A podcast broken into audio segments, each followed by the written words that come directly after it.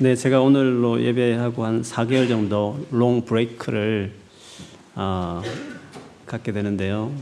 모처럼 어제가 이제 토요 전도가 그 전에 마지막 전도여서 또 기쁜 마음으로 어, 전도하는 귀한 시간을 가졌습니다. 역시 무슬림 분도 만나고 스스로 무신론자라는 분도 뵙고 또 영국 젊은 친구도 만나서 간증과 또 사, 어, 복음을 나누는 참 귀한 시간이 됐습니다. 마치고 또 시간 되는 음, 우리 성도들 같이 어, 좀 추웠기 때문에 딤섬 집에 가서 아, 두 테이블 나누어서 이렇게 같이 식사하며 교제하는 시간도 참 가졌습니다. 그 제 테이블에서 옆에 있던 자매가 이제 그런 질문을 전도하면서 갖는 어문 중에 그런 질문을 좀 했습니다. 만일에 아, 목사님 일 분 정도밖에 시간이 없다고 한다면 믿지 않은 분들에게 뭐를 전하면 좋겠습니까? 이런 질문을 했습니다. 그래서 제가 옆에 있는 사람 이야기해보자고 했을 때 어떤 형제는 어, 본인 같은 경우에는 내가 어떻게 주님을 만났는지 그 구원의 간증문을 이야기하면서 이렇게 간접적으로 복음을 들을 수 있도록 마음을 여는 것으로 보낸다, 이런 말을 했습니다. 제가 거기서 답변은 하지 않았지만 그 질문을 들었을 때 제 안에 클리어하게 있었던 한 가지 답변이 있었습니다. 그것에 대한 답은 그 유명한 기독교 어, 저자이신 필립 얀 씨가 쓴 책의 한 부분을 인용하는 것으로 대신하겠습니다. 그 책의 앞부분에 보면 영국에서 열린 비교 종교학 회의 때가 있었는데 거기 있었던 에피소드 하나를 그 소개하고 있습니다. 그러니까 그 회의, 회의에는 세계 각국의 각 종교에 대해서 많이 공부하고 연구한, 종교를 서로 비교한 어떤 학자들이 모인 자리에서 주제가 기독교 신앙이 가진 독특함이 뭘까라는 열띤 토론을 하고 있었다고 그럽니다. 다른 종교에는 없는 기독교만이 가진 독특함, 그것이 뭔가 하는 것이죠. 그래서 여러 가지 의견들을 내고, 그리고 진짜 그게 독특하냐? 아닌 것 같아. 맞아. 뭐 이렇게 하면서 서로 토론하면서, 아, 독특한 거 아니다 싶으면 지우고, 지우고, 이렇게 하면서 마지막 진짜 유일하게 남는 이것은 기독교밖에 없다 하는 그런 어떤 회의, 답을 찾는 토론이었다는 거죠. 성육신한 것? 신이 사람이 되어 이 땅에 자기를 드러낸 것? 기독교에 중요하잖아요. 근데 사실은 힌두교도 있거든요. 크리슈나 같은 경우에는. 물론 그거는 신하지만, 뭐, 역사적인 팩트로 말하면 좀 다른 부분이. 어쨌든 그 종교 안에 신이 사람이 되어 온다는 것도 타 종교에도 있습니다. 부활? 부활에 대해서도 타 종교에는 죽은 자가 어떤 다시 태어나고 이렇게 살아나서 한다는 이야기도 있습니다. 이렇게 하나하나 이제 그건 아니야. 이렇게 돈을 결국 길어지고 있는 그때에 어떠한 교수가 어 뭐 방을 찾다가 나름대로 본인이 참석해야 했던 그 토론 장소에 있었던가 봐요. 근데 늦게 왔는지 어디인가 싶어서 그, 장, 그 방의 문을 열고 여기는 무슨 주제로 토론하는 거예요? 이렇게 물어봤을 때 거기 있는 동료 교수가 우리는 여기 기독교가 기독교만이 세상에 유일하게 기여할 수 있는 것이 무엇인지를 사실 우리가 지금 토론하고 있다, 이렇게 이야기를 했습니다. 루이스라고 책에 나와 있는데 아마 씨 에스 루이스가 아닌가 그렇게 생각이 들어요. 근데 루이스가 그 말을 딱 듣죠. 그거는 쉽죠. 그것은 너무 간단한 거예요. 은혜예요. 하고 그냥 문 닫고 나갔대요. 그리고 모인 학자들이 열띠게 토론을 했는데 결국 결론 내린 것이 기독교만이 가진 유일한 유일한 차이, 독특함이 있다면 은혜다, 이런 결론에 이르렀다고 그럽니다. 사실은 진짜 하나님이 드러내신 어, 그것을 그대로 이어받은 이 크리스천티, 기독교의 이 하나님에 대한 설명이야말로 유일하게 은혜가 있지, 그렇지 않은 사람들이 만든 종교들, 혹은 신을 인정하지 않더라도 뭐 불교같이 어떤 철학적인 종교에 이르기까지도 공통점이 있다고 한다면 그 인간의 그 본능에 나오 인간의 본연에서 나오는 인간이 만들어낸 종교나 인간을 만들어낸 어떤 가치나 무엇이든 간에 이 값없이 무조건적인 은혜를 강조할 수가 없습니다. 인간은 본능적으로 뭔가에 자기 의지를 이야기하고 평가받고 뭔가 열심히 하고 잘해야만 된다. 좋은 데 갈 수 있다. 이런 생각들이 근본적으로 있습니다. 그래서 은혜와 인간의 본래의 본능하고는 서로 맞지 않는 컨셉이라고 말할 수 있는 거죠. 예를 들면 불교도 결국은 고행을 강조하고 힌두교도 업보를 이야기합니다. 여기서 어떻게 살아나자 그 다음 세상에 어떻게 될 것이라는. 유대교도 율법을 율법 준행을 강조하고 이슬람교도 법전을 강조합니다. 그래서 모든 인간이 노력해서 인정을 받아야 된다. 이것들을 다 개시, 제시하는 것입니다. 그러나 하나님의 사랑을 무조건적으로 값없이 그저 선물로 받을 수 있다고 말하는 것은 기독교밖에 없다는 점에서 은혜가 기독교의 가장 특징이다 라고 말할 수 있습니다. 그래도 저도 만일에 짧은 시간이 있다면 결국 가장 다른 이거. 모든 종교는 이것 하라 저것 하라. 두인굿하면 헤븐이든지 파라다이스든지 뭐, 뭐 업보로 좋은 세상 가든지 간에 다 말하지만 모두가 다 그렇게 말하지만 그러나 진짜 하나님은 우리가 죄인되었을 때 진짜 보잘것없는 우리를 위해서 당신이 친히 자기 아들을 희생시키면서 우리에게 이 놀라운 구원을 가져다 주셨다. 완전히 다르다. 여러분 그 복음의 진정한 그 은혜라는 그 사실을 핵심을 강력하게 이야기할 때 얼마나 그게 강력한지 몰라요. 무슬림 친구를 만나든지 무슬림 친구들 만나든지 힌두교 친구를 만나든지 간에 그들이 없는 이 은혜, 하나님의 놀라운 이 은혜를 이야기하는 것은 우리만이 가지고 있는 것이기 때문에 일부밖에 없다면 그것을 다이렉트로 하나님의 놀라운 은혜를 이야기해야 된다는 생각을 합니다. 예수님이 유대 종교 지도자들에 의해서 사실은 불법적인 재판을 받고 정치적인 메시아로 몰려서 빌라도 총독에 의해서 십자가에 죽게 되는 거잖아요. 그런데 예수님이 그렇게 되기까지 그 전에 종교 지도자들에게 왜 이렇게 미움을 받았는지, 왜 그들이 그렇게 미워했는지에 대한 이야기를 복음서를 곰곰이 보면 이유는 하나입니다. 지나치게 은혜를 베푼다는 것이었습니다. 소위 정의를 외치고 계획을 외치고 공평을 외치는 사회 정의를 깊이 생각하는 사람들에게 있어서는 공일과 어떤 자비와 은혜에 대해서 그것이 너무 지나치면 불쾌하고 그것을 화를 내는 겁니다. 당대에 가장 어렵다고 스스로 자처했던 그래서 법, 법, 법 하면서 외쳤던 그 많은 바리새인들 눈에 보기에 예수님 하는 처신이나 행동들은 너무 불쾌했다는 겁니다. 예를 들면 복음을 받아들였다고 한다면 누구나 관계없이 심지어 세리와 죄인과 창녀들도 같은 참백성이라는 시위 행위인 식탁 교제를 통해서 같이 식사를 함으로써 얼마나 하나의 은혜가 이들까지도 주어질 수 있다는 사실들을 보여주는 그 자체가 그들에게는 불쾌했습니다. 그리고 안식일에 일하지 말아야 된다는 그것을 너무 지나치게 자기 나름대로 생각해서 주님은 안식일에 진짜 안식이 되기 위해서 그 몇십 년을 고통 중에 있는 장애를 안고 고통하는 그들을 안식이야말로 진짜 안식을 주기 위해서 이 사람들 고쳐야 된다고 병을 고쳤을 때 그들은 긍휼 없는 정의를 외치는 그들에게 보기에는 냉혹한 엄한 말하는 그들 입에 보기에는 주님의 그 처신이 너무 불쾌한 겁니다. 그런 것들이 다 예수님을 미워하게 된 동기가 되었고 결정적으로는 예수님이 하나님 아들임 자칭 하나님이라는 것을 이야기하는 신성모독으로 어, 예수를 죽이게 이르게 된 것이었습니다.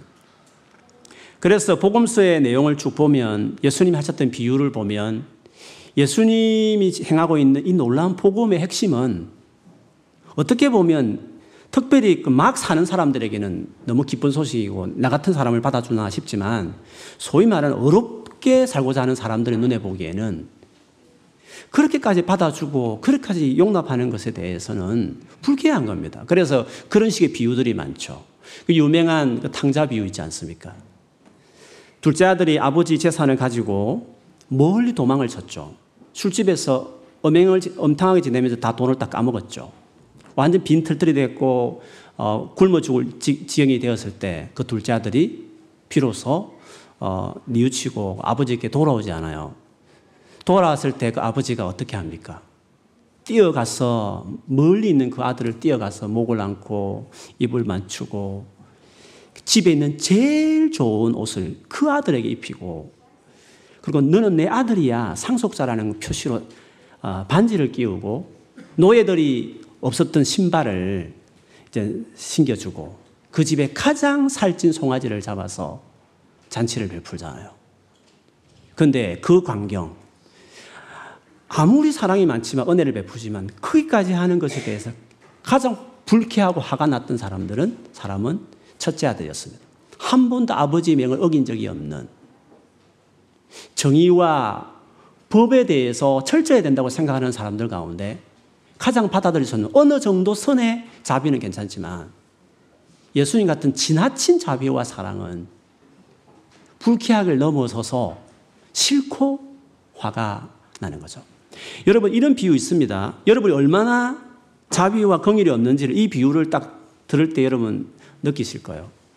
한 번은 포도원을 만든 주인이요, 그 포도원에 일꾼이 필요해서 시장통에 가서 이제 파트타임, 일용직, 그때그때 이제 하루 이렇게 불러서 일을 시키는 거죠. 그래서 사람을 이렇게 불리는 거예요. 아침 일찍 여섯 시부터 하루 일당 계약하고 들여보냈어요. 그런데 이 주인은 이상한 것이 마치 실업자 구원, 구원하겠다는 마음인지 자기 포도원도 생각하지 않고 자기 이익도 생각하지 않고 재산을 전혀 생각하지 않는 사람같이 중간중간에 계속 와가지고 노는 사람들은 다 자기 포도원에 가서 일을 하라고 시키는 거예요. 심지어 그날 일을 끝내기 한 시간 전에도 딱 한 시간 일하, 일할 수 있는 사람도 얼마 주겠다 말은 하지 않고 일단 들어가라. 어, 상당한 금액을 주겠다고 보냈죠. 그리고 이제 한 시간 이후에 드디어 이제 사람에게 그날 일당을 돈을 주는데 제일 마지막 온, 즉 한 시간만 일한 사람에게도 똑같이 하루 몫을, 하루치 일한 그 돈을 주는 것이었죠. 그래서 제일 처음 일찍 온 사람은 그걸 딱 보니까, 제일 뒤에서 보니까 어, 나는 더 주겠다 이런 생각을 한 거죠. 근데 막상 가니까 자기도 똑같이 줬다는 거죠. 그때 그 사람은 어떻게 했습니까? 이는 정의롭지 못하다. 당신의 자비가 불쾌하다. 나는 화가 나서 참을 수가 없다. 아, 이렇게 대들죠. 하나님 나라의 이 컨셉이라는 거는, 기독교라는 거는 가장 큰 특징이 은혜고 사랑 다 좋은데, 그러나 실제로 우리의 삶에 적용할 때 불쾌하게 다가올 때가 있다는 거죠. 그거는 지나친 자비다 이렇게 생각할 수 있는 거죠. 만약 여러분 그 비유를 볼 때 처음부터 일한 사람의 입장이 이해가 되면 나도 화가 난다. 응? 어떻게 똑같이 주는 거냐 이렇게 생각한다면 여러분 자비가 없는 겁니다. 너무 정의로운 겁니다. 그때 주인이 이런 말을 하죠. 나는 너에게 잘못한 것이 없다. 나는 정확하게 너하고 계약을 맺었고 그 계약대로 주었을 뿐이다. 그 나머지는 내가 희생한 거다. 내 것을 포기하면서 그에게 안겨주었을 뿐이고 또 좋게 한 착한 일을 한 것이다. 이 선한 일을 가지고 네가 나에게 화를 내면서 그렇게 하느냐. 주님이, 이것이 우리의 삶 안에, 여러분 나는 정의롭게 살았는데 막 망가진 사람들에게 은혜를 준다 칩시다. 여러분, 여러분하고 되게 대, 마음이 상한 어떤 친구가 있는데 그 친구가 잘 풀린다고 생각해요. 하나님은 복을 주시고 기도를 응답해 주시고 막 은사도 체험하고 같이 수련회 갔는데 그때 여러분 화가 안 나겠습니까? 나는 한 번도 법을 어긴 적 없고 주의 말씀 살았는데 어떻게 송아지 막 먹고 막 제일 좋은 옷을 입고 막 하나님이 터치하셔서 막 체험을 하고 막 그렇게 했을 때 그 자비가 불쾌하다는 거죠. 그 사랑이 나는 싫다는 거죠. 그래서 하나님 사랑은 적당한 카인드, 나이스가 아니라 화나게 하고 분노케 하는 자비다.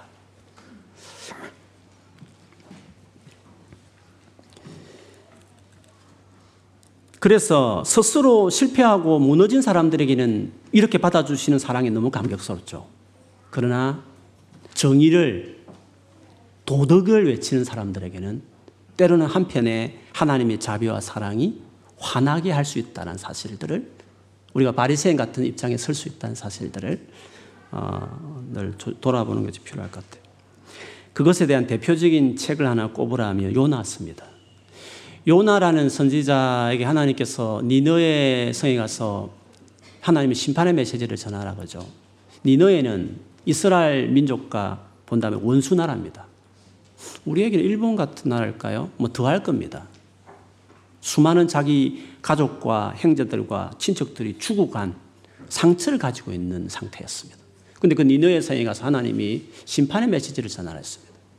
그런데 요나는 그게 너무 싫었습니다. 그래서 반대길로 갔죠. 반대길로 배 타고 그냥 쭉 갔죠. 그런데 풍랑을 만났고 결과적으로 요나가 물에 던져져야 됐고, 그래서 하나님께서 큰 물고기를 준비해서 요나를 삼켰잖아요. 그 가운데 요나는 회개했고, 그래 드디어 가기 싫은 니느웨 앞바다에 이렇게 고기가 이렇게 뱉었죠. 요나는 회개했지만 그래도 마음이 안 풀려서 삼 일 동안 전도하라 했는데 딱 하루만 딱 말하고 그늘 밑에서 팔짱을 끼고 도대체 어떻게 망하나 이렇게 지켜본 거죠. 그런데 요나의 생각과 다르게 그 니느웨 성의 왕부터 그 성에 사는 모든 짐승 가축의 이래까지 다 금식하면서 하나님 앞에 회개를 하는 것이었어. 그래서 드디어 하나님께서 내리려고 했던 재앙을 내리지 않고 구원하신 거죠. 요나가 그걸 보고 어떻게 했을까요? 요나의 말을 제가 인용해드리면 이렇습니다. 요나는 하나님께서 그 성을 멸망시키지 않으시는 것에 대해 매우 못마땅히 여겨 화를 냈습니다. 요나가 하나님께 불평하며 말했습니다. 나는 고국에 있을 때부터 이런 일이 일어날 줄 알았습니다. 나는 급히 다시스로 도망쳤던 것도 그런 까닭이었습니다. 나는 주께서 자비롭고 은혜가 많으신 하나님이라는 것을 알았습니다.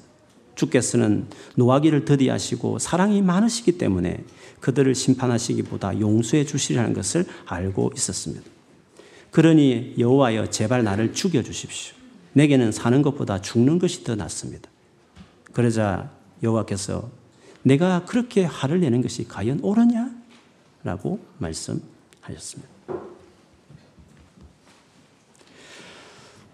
저는 뭐 많은 분들이 그렇겠지만 우리나라가 되어지는 수많은 뉴스나 이슈들을 쭉 보면서 요즘에는 좀 잘 안 봅니다. 너무 마음이 상하기도 하고 잘 보지 않는데 너무나 정의랄 이름을 내세우면서 상대의 잘못들을 드러내고 국민들로 하여금 분노를 사게 만들어서 그거를 그렇게 몰아가는 것들을 보면서 너무 마음이 좀 힘든 거죠.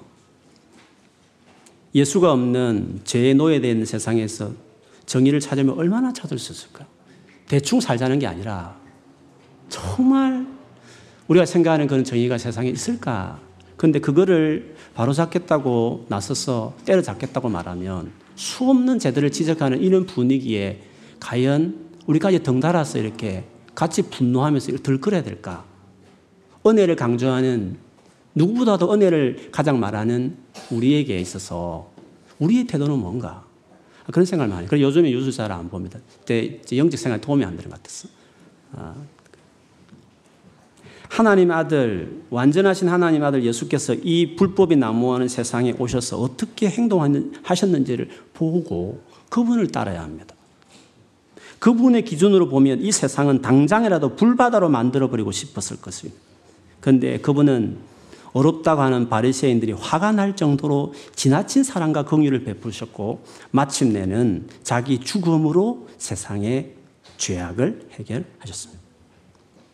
가장 완전하고 어렵고 거룩하시고 공의로우신 하나님께서 인간의 죄를 이렇게 해결하셨다고 한다면 이것이 완전한 해결책이라는 걸 믿었기 때문에 그렇게 하신 거지 않겠습니까? 그러므로 세상을 바꾸고 사람을 바꾸고 나를 변화시키는 것은 더 완전한 법, 더 완전한 뭔가를 듣는 지침을 발견하는 것들이 아니라 사실은 끊임없이 무너지고 실망하고 실패하고 좌절하는, 그래도 아니다 또 해봐라 할 수 있다고 자꾸 말하는 은혜가 우리를 바꾸는 겁니다. 사람은 그렇게 빨리, 세상은 그렇게 빨리 바뀌는 게 아닌 것입니다.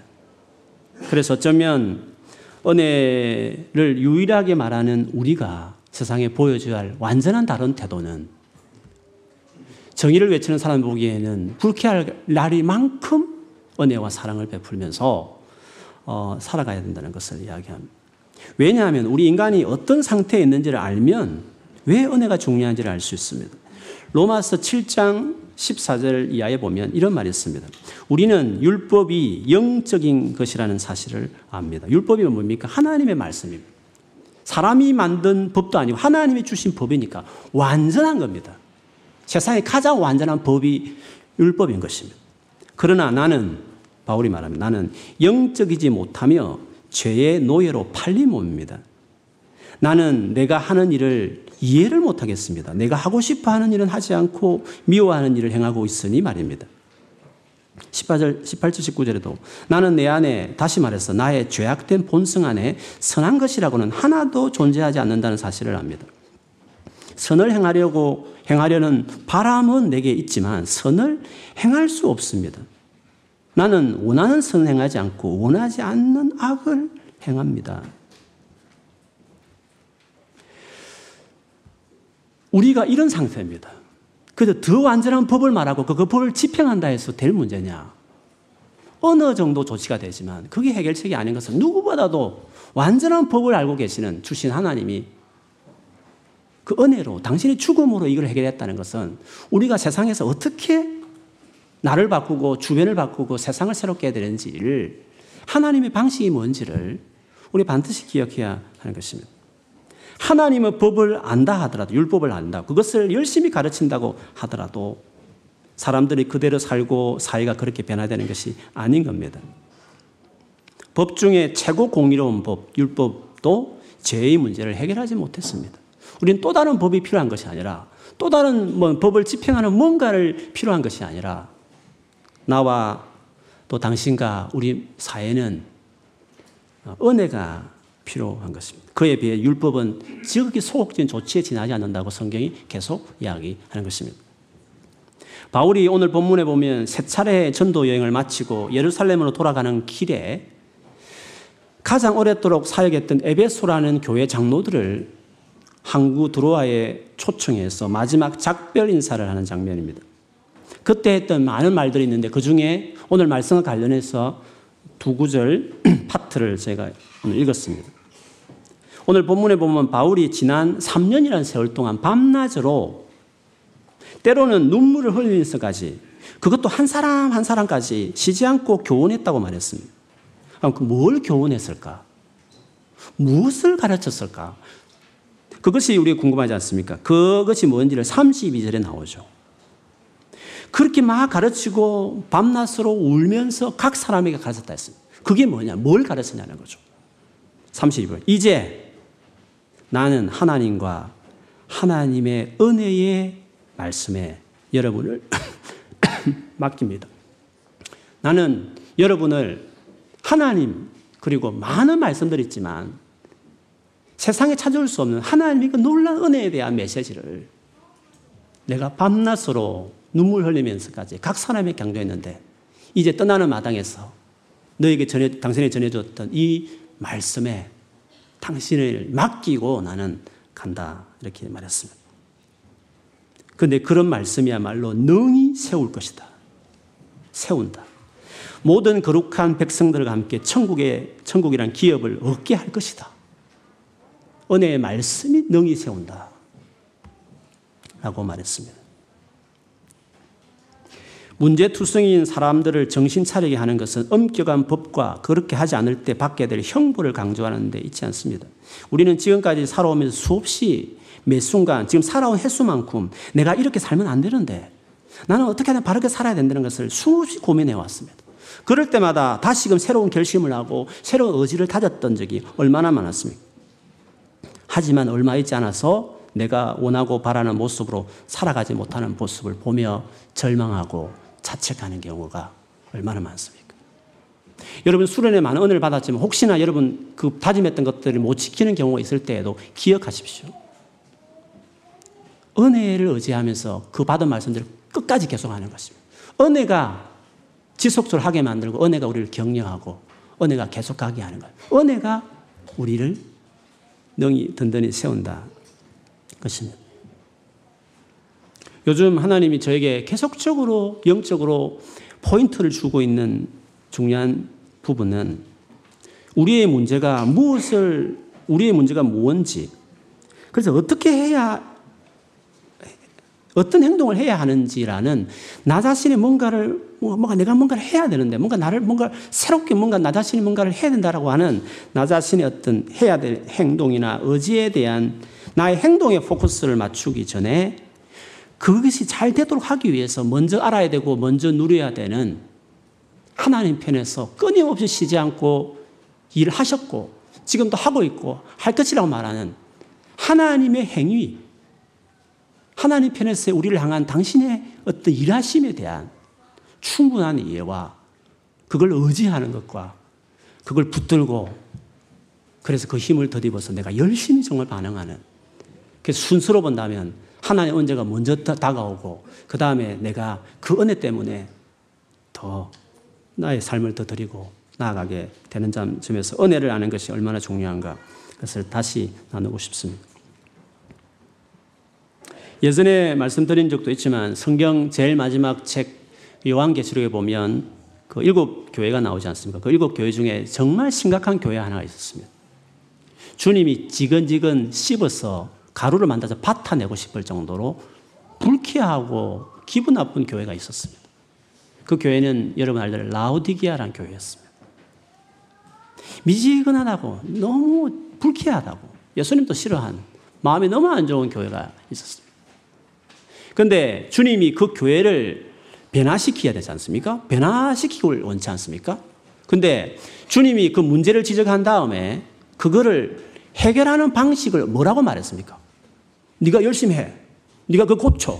네가 이것도 해야 돼. 이렇게 접근하셨느냐? 그렇지 않습니다. 읽어보면 이렇습니다. 그 앞부분에 문제 지적하는 것부터 제가 언급하면, 내 스스로 부자라 생각되어 아무 부족함이 없는 것 같이 느껴지겠지만 실제로는 불, 불쌍하고 비참하고 가난하고 눈멀고 벌거벗은 자임을 너는 모르고 있다. 그러면서 그런 그들을 문제 해결하기 위해서 주님이 하시는 말씀은 I counsel you, 내가 충고한다. 주님은 이런 충고를 하셨습니다. 내게 와서 내게 와서 불 속에 재련된 금을 사거라. 그러면 내가 참된 부자가 될 것이다. 또 흰옷을 사라. 그것으로 너의 벌거벗은 부끄러움을 가릴 수 있을 것이다. 내 눈에 바를 안약을 사라. 참된 것을 볼 수 있을 것이다. 내가 나는 내가 사랑하는 자일수록 가르치고 어, 벌할 것이다. 옳은 일을 하기에 힘쓰며 마음으로 회개하고 바르게 행동하여라. 보아라, 내가 문 밖에 서서 이렇게 두드리고 있다. 만일 누구든지 내 음성을 듣고 문을 열면 내가 그에게로 들어가 그와 함께 먹고 그도 나와 함께 먹을 것이다. 우리에게 회개도 말하고 옳은 일을 행하라고 말하지만, 그러나 이것을 둘러싸고 있는 것이 뭡니까? 내게 오라는 겁니다. 네가 안약을 만들어서 눈을 해결해. 네가 옷을 지어서 네가 스스로 행동을 고쳐.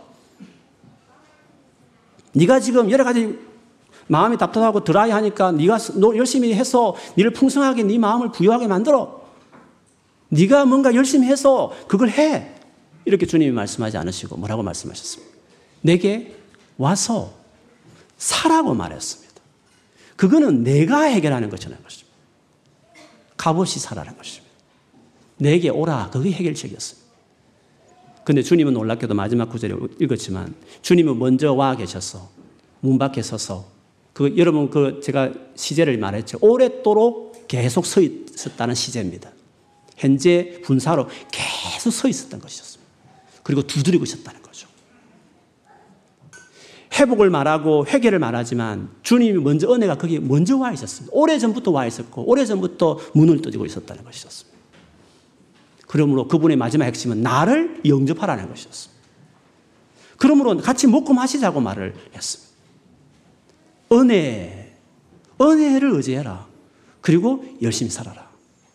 라고 하는 식의 말씀을 역시 했던 것이죠.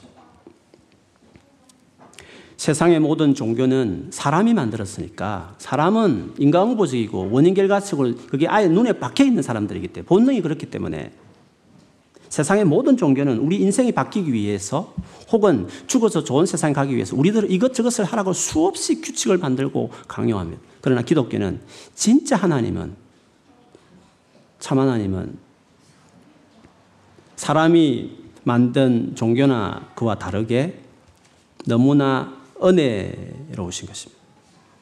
그냥 나를 모셔라, 나와 같이 살자 라고 이야기. 그럼 내가 그렇게 해주겠다. 계속 은혜를 베풀어야겠다.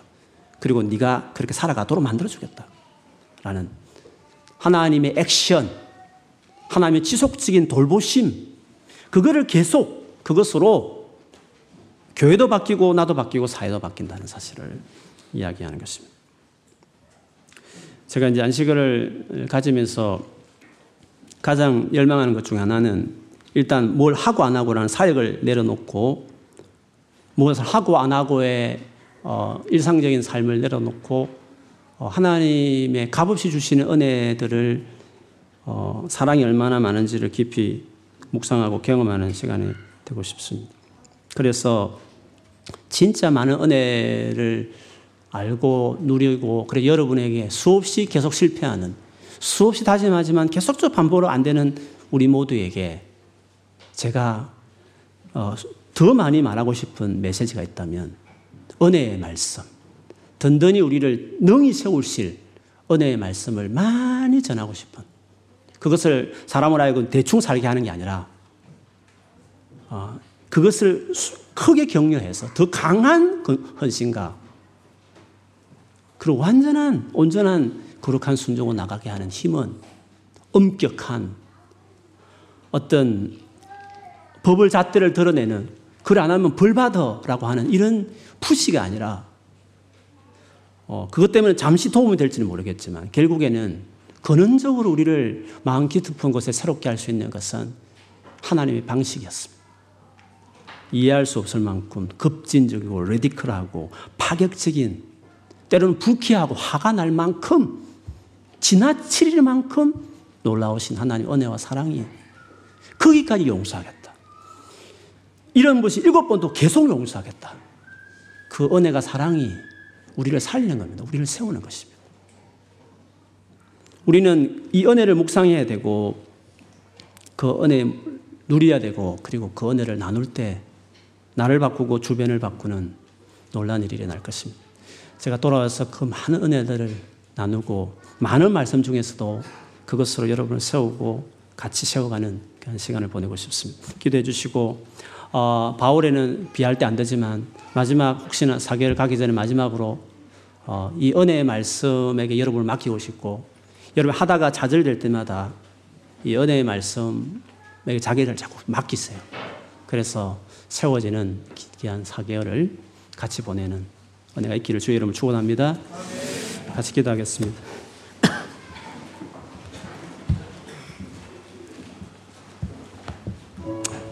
오늘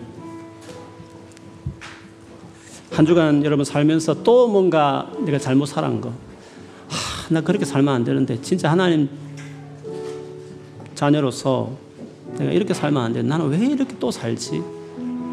반복되는 나의 실수나 무너지는 우리 자신의 약한 모습을 보면서 여러분 어떤 생각을 하십니까? 다시 다짐합니까?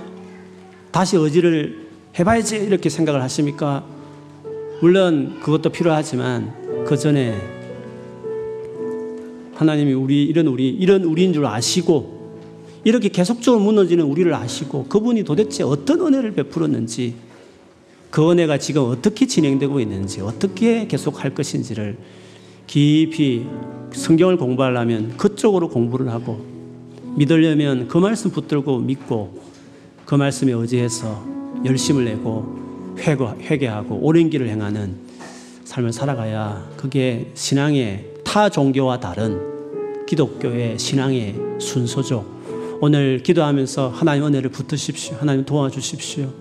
이래나 저렇게 아무리 해서도 안 되는 것들 내 삶 안에 이것저것이 많이 있는데, 주여 도와주시고 그 은혜로 나를 다시금 카운셀 해주셔서 세워지게 하십시오. 능히 세워진다 하신 그 은혜의 말씀 오지 않으니 주님 나를 세워달라고, 주님 필요하다. 우리 같이 한번 소리내어서 그 은혜를 구하며 같이 간구하며 나아가겠습니다.